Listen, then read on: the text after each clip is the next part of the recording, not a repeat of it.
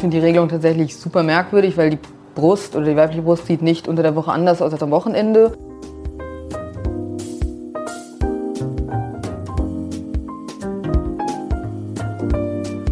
Hallo und herzlich willkommen im Sinneswandel-Podcast.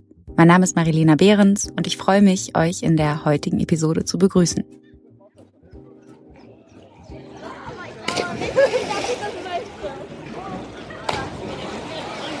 Es ist ein Tag Mitte Juni in Hamburg und das Thermometer zählt schätzungsweise 28 Grad. Ich sitze im Freibad auf der Wiese, oben ohne. Kein Bikini, der meine Brüste bedeckt. So richtig wohl fühle ich mich dabei nicht. Warum und aus welchem Grund ich dennoch so da saß, davon möchte ich heute erzählen. Dafür muss ich allerdings ein wenig ausholen und wir müssen ein paar Tage zurückgehen vor dem besagten Tag im Freibad.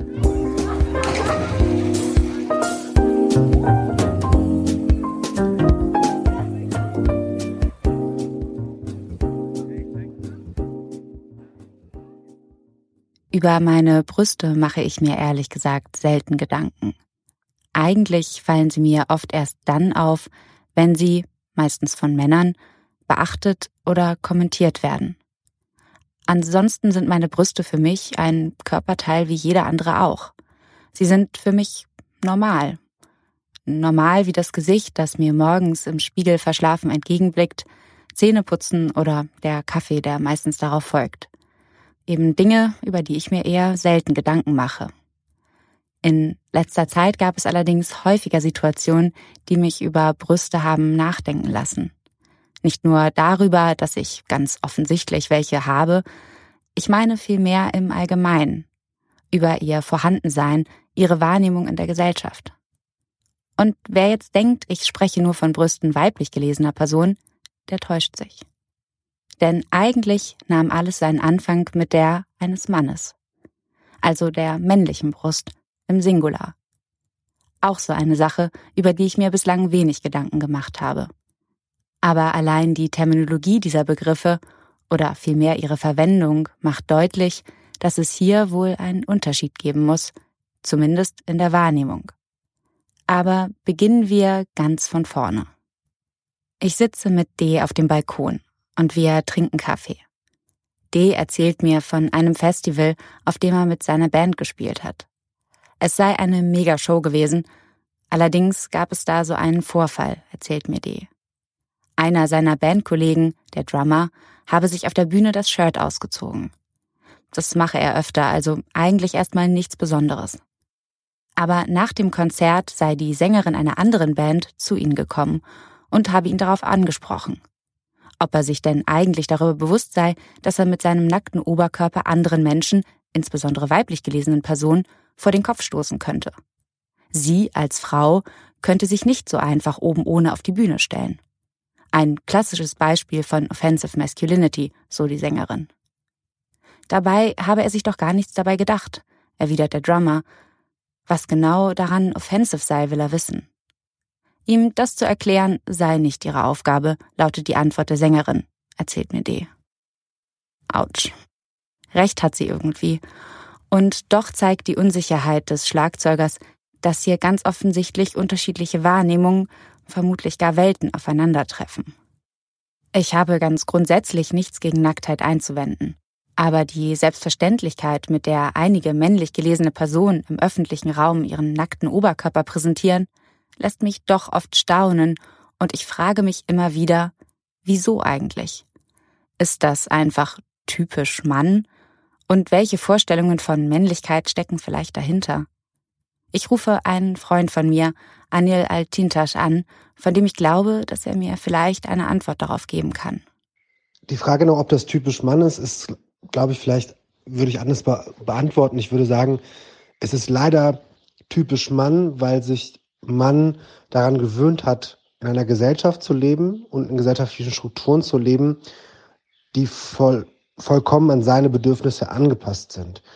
Und das Normale daran, dass Männer Überkörper frei sich zeigen, ist eigentlich kein Zustand, der normal sein sollte, weil er letztendlich auch konstruiert ist und natürlich auch mit ungleichen Machtverhältnissen zu tun hat. Nämlich, dass natürlich Männer nicht in der gleichen Weise und ihre Körper vor allem sexualisiert, kontrolliert, limitiert und auch Objekt von gerichtlichen und, und auch legalen Auseinandersetzungen sind. Und ich glaube, ähm, was daran normal ist, ist die Tatsache, dass wir uns als Gesellschaft daran gewöhnt haben, unsere Bedürfnisse vor allem an den Bedürfnissen von Männern auszurichten. Und das, was daran typisch Mannes ist, dass man sich natürlich an diesen Zustand gewöhnt hat und natürlich sehr wenig davon erhält, überhaupt darin eine Problematik zu sehen.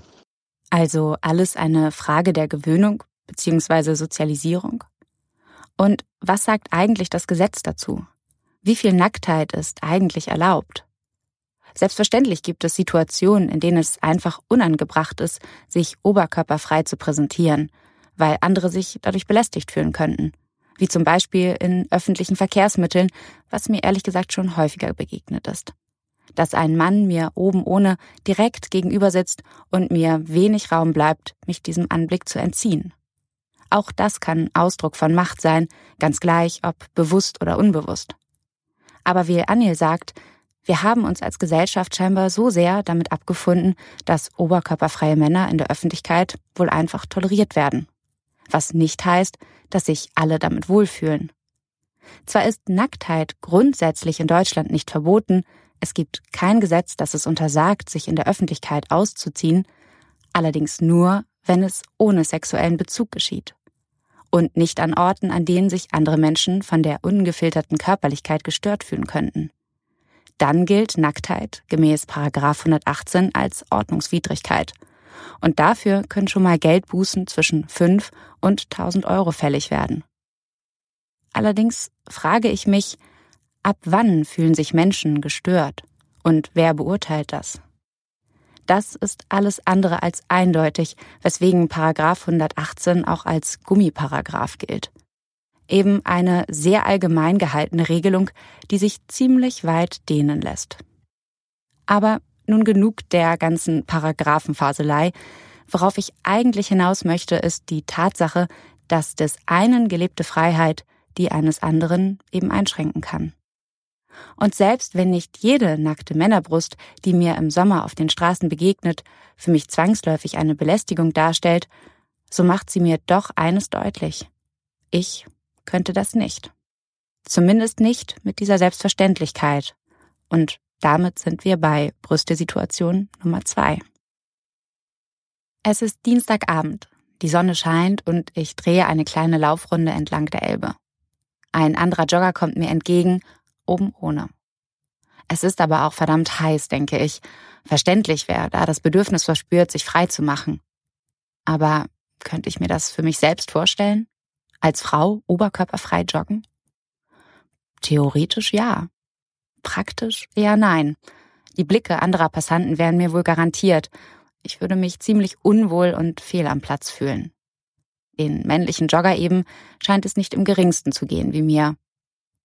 Der sich wohl darum bewusst ist? In diesem Moment erinnere ich mich an Schilder, die ich letzten oder vorletzten Sommer entlang der Alster gesehen habe. T-Shirt bleibt an, alle haben Fun, prangte groß auf den Schildern. Darunter eine kurze Erklärung oder vielmehr Aufforderung an männlich gelesene Personen, ihr Oberkörperfrei-Privileg doch bitte nicht auszunutzen.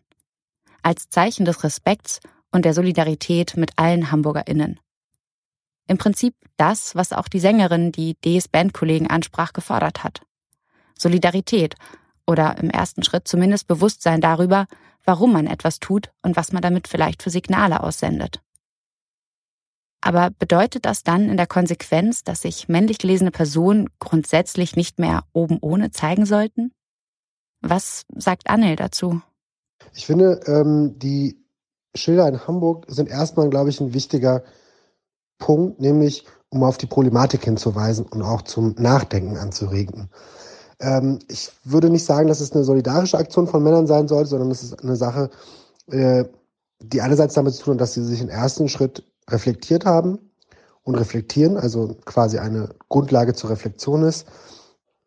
Und sie natürlich auch mal darüber nachdenken müssen, was es überhaupt heißt, in einem öffentlichen Raum seinen Körper so in einer Form auch darstellen zu können, zu zeigen zu können und gleichzeitig auch zu fragen, mit wie viel Einschränkungen eigentlich Personen, die als weiblich gelesen werden, umgehen müssen. Und ich glaube, es ist richtig davon, von einem Privileg zu sprechen. Das zeugt ja im Prinzip auch von der Problematik. Ich sehe ähm, aber auf jeden Fall eine Notwendigkeit, dass dieser Diskurs geführt wird, dass nämlich Männer äh, eben nicht immer wenn sie oberkörperfrei sind, nicht darauf hingewiesen werden, dass es ein Privileg ist und dass sie gerade ihre Macht ausnutzen. Und ich finde deshalb ist es ein eigentlich ein erst, im ersten Schritt ein wichtiger Impuls. Und wenn wir mal ehrlich sind, ist dieser Diskurs ja keineswegs neu. Free the Nipple, gleiche Brust für alle, oben ohne Demos. Immer wieder wird darauf hingewiesen, meist von weiblich gelesenen und queeren Personen, dass Brust nicht gleich Brust ist. Dass die Brüste weiblich gelesener Personen seit jeher und noch immer objektifiziert und sexualisiert werden. Die weibliche Brust, sie ist eigentlich nur dann sichtbar, wenn sie dazu dient, etwas zu verkaufen oder in der Welt des Pornos. In der Öffentlichkeit, ob auf der Straße oder im Netz, stellt sie meist nur ein verpixeltes Phantom dar. Hier lautet Verhüllung die Devise, zum Schutz versteht sich. Aber vor was oder wem eigentlich?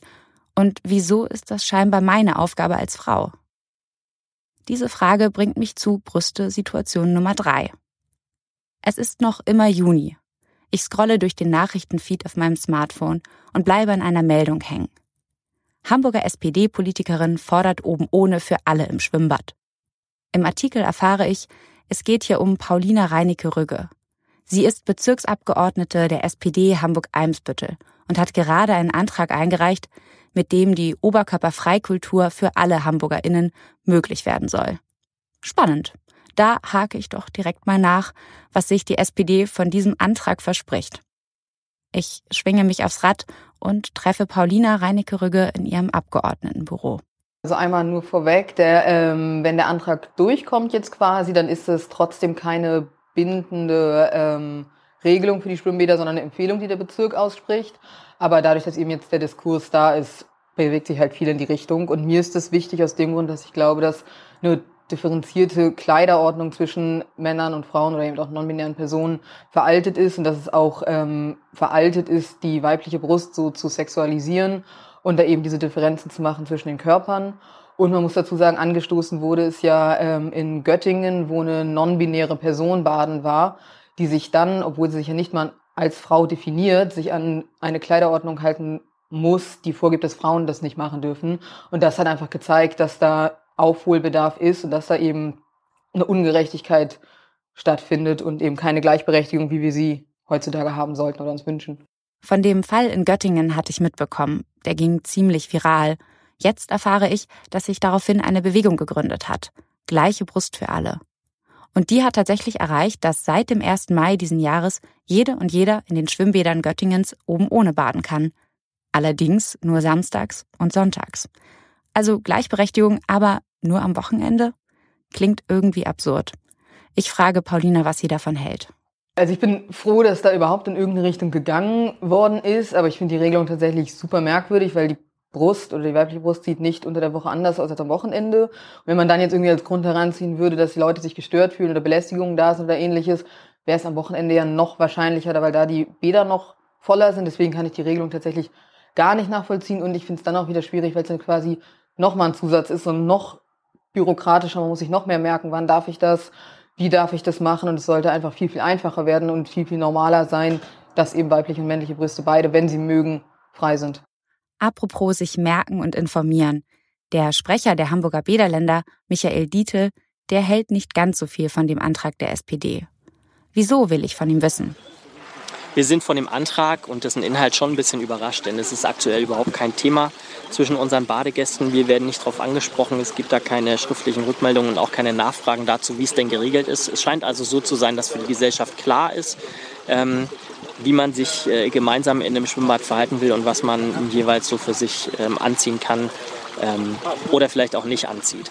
Von daher ja, auch unsere Hausordnung gibt es her, dass Frauen oben ohne im Schwimmbad unterwegs sein können.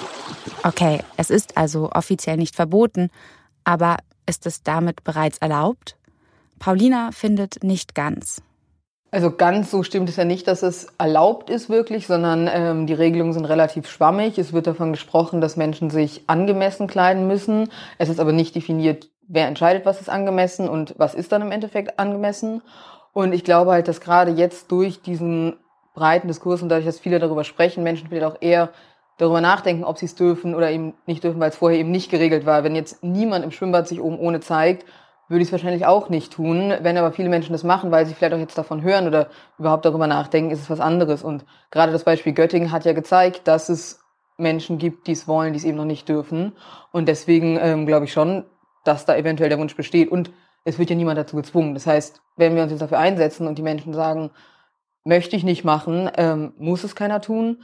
Wobei ich sagen muss, dass ich im Freundeskreis jetzt von den Resonanzen schon gehört habe, dass Leute sagen, ach, in einigen Situationen mache ich es doch eigentlich ganz gern und habe es aber bisher nicht gemacht, weil man sich dann doch nicht traut. Würde ich mich das trauen? Klar, ist mein erster Gedanke. Für mich sind meine Brüste schließlich ganz normal. Warum sollte ich nicht oben ohne ins Schwimmbad? Aber warum tue ich es dann doch so selten? Zeit für ein kleines Selbstexperiment, denke ich mir, und damit sind wir auch angekommen bei dem besagten Tag im Freibad. Ihr erinnert euch, es ist Juni, 28 Grad. Nachdem ich einen freien Platz für mein Handtuch ergattert habe, lasse ich meinen Blick über die Wiese streifen, auf der Suche nach Verbündeten. Aber alles, was ich sehe, sind Männerbrüste. Die einzigen Frauen, die kein Oberteil tragen, liegen auf dem Bauch. Und ich nehme an, sie tun das bewusst. Verzweifelt werfe ich noch einen Blick in die Runde, aber auch der gibt keinen Treffer. Verdammt. Ich überlege, mein Experiment abzubrechen. Als einzige Frau oben ohne, dazu legt sich auch noch eine Gruppe junger Männer neben mich, das macht die ganze Sache nicht unbedingt einfacher. Aber wo liegt eigentlich das Problem? Ich habe doch eigentlich gar keins, sondern ihr, denke ich mir. Ihr, die mich zu etwas macht, das ich nicht sein will. Ein Objekt, Ihr, die meinen Körper parzelliert, in Fragmente zerteilt, in Brüste losgelöst von mir als ganze Menschen. In solchen Momenten habe ich das Gefühl, jegliche Kontrolle über mich selbst zu verlieren. Fühle mich ausgesetzt, den Blicken, die meinen Körper scheinbar als Einladung begreifen. Aber wie lässt sich das Problem lösen? Muss ich mich einfach nur überwinden? Zögerlich ziehe ich mein Bikini-Oberteil aus. Ein wenig rebellisch komme ich mir dabei vor, Allerdings währt dieses Gefühl nicht lange. Ich spüre neugierige Blicke auf mir, möchte am liebsten die Augen schließen, um sie wenigstens nicht sehen zu müssen. So soll sich Freiheit anfühlen?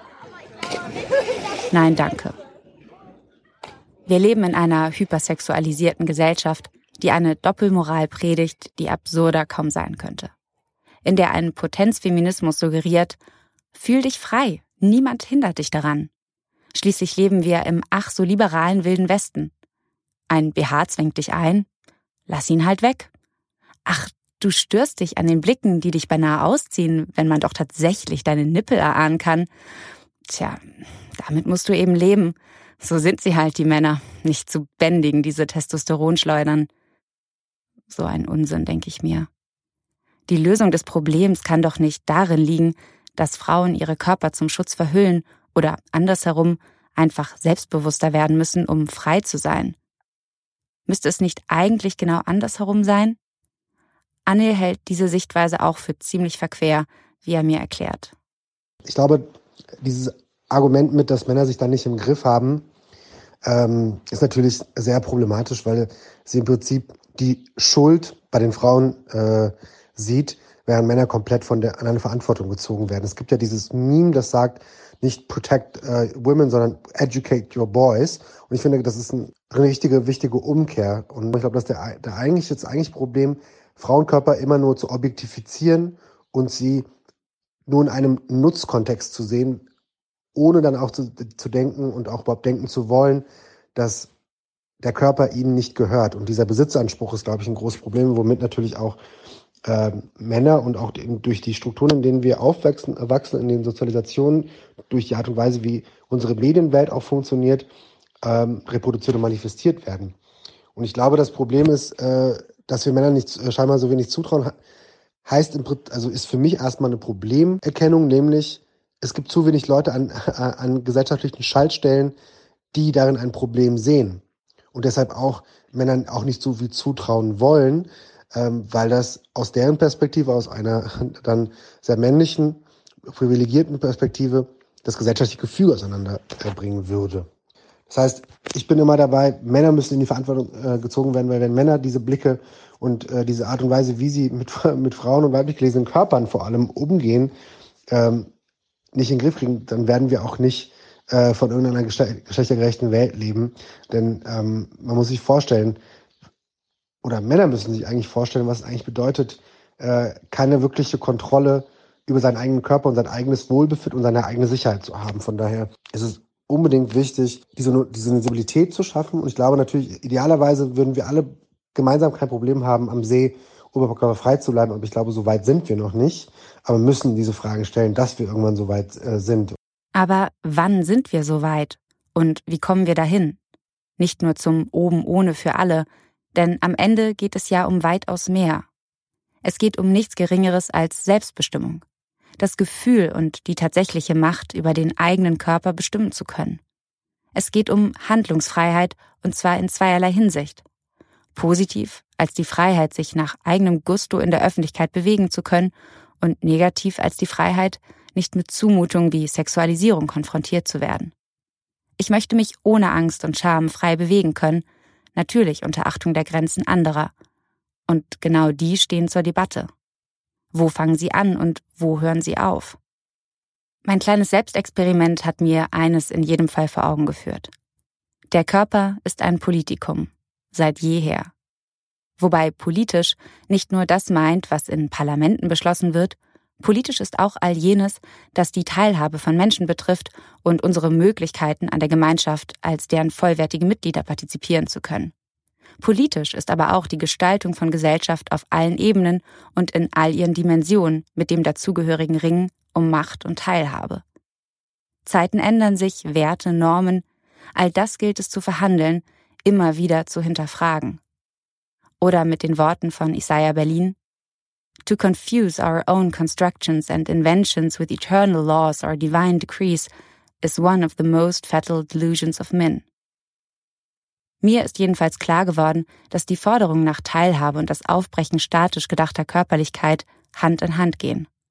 Und das bedeutet immer wieder auch ein Aufbrechen politischer Ordnung, sozialer Strukturen und vor allem Machtverlust derjenigen, die bislang privilegiert waren. Wie sehr der Körper zentraler Fluchtpunkt dieses Ringens ist, zeigt sich nicht zuletzt in den vielen Kämpfen, die geführt werden. Von Menschen, die als Gleichberechtigte anerkannt werden wollen. Körper als formbar zu verstehen, bedeutet anzuerkennen, dass vieles möglich und ein Denken in starren Kategorien nicht mehr zeitgemäß ist, um den gesellschaftlichen Realitäten unserer Gegenwart zu begegnen.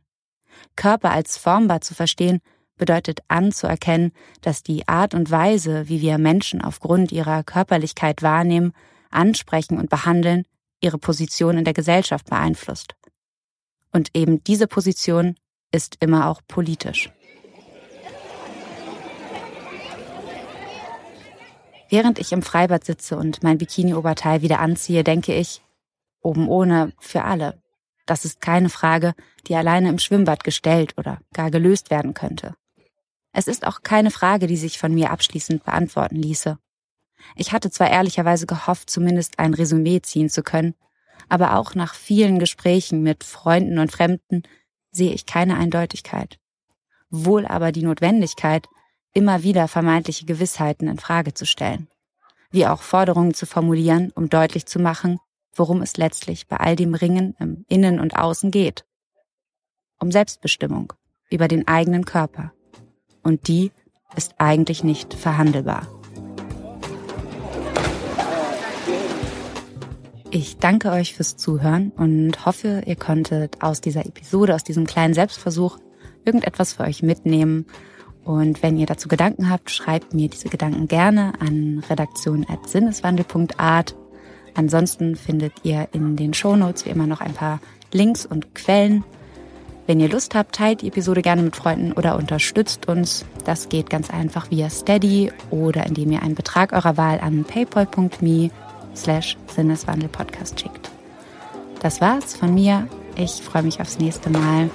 Bis dann im Sinneswandel Podcast.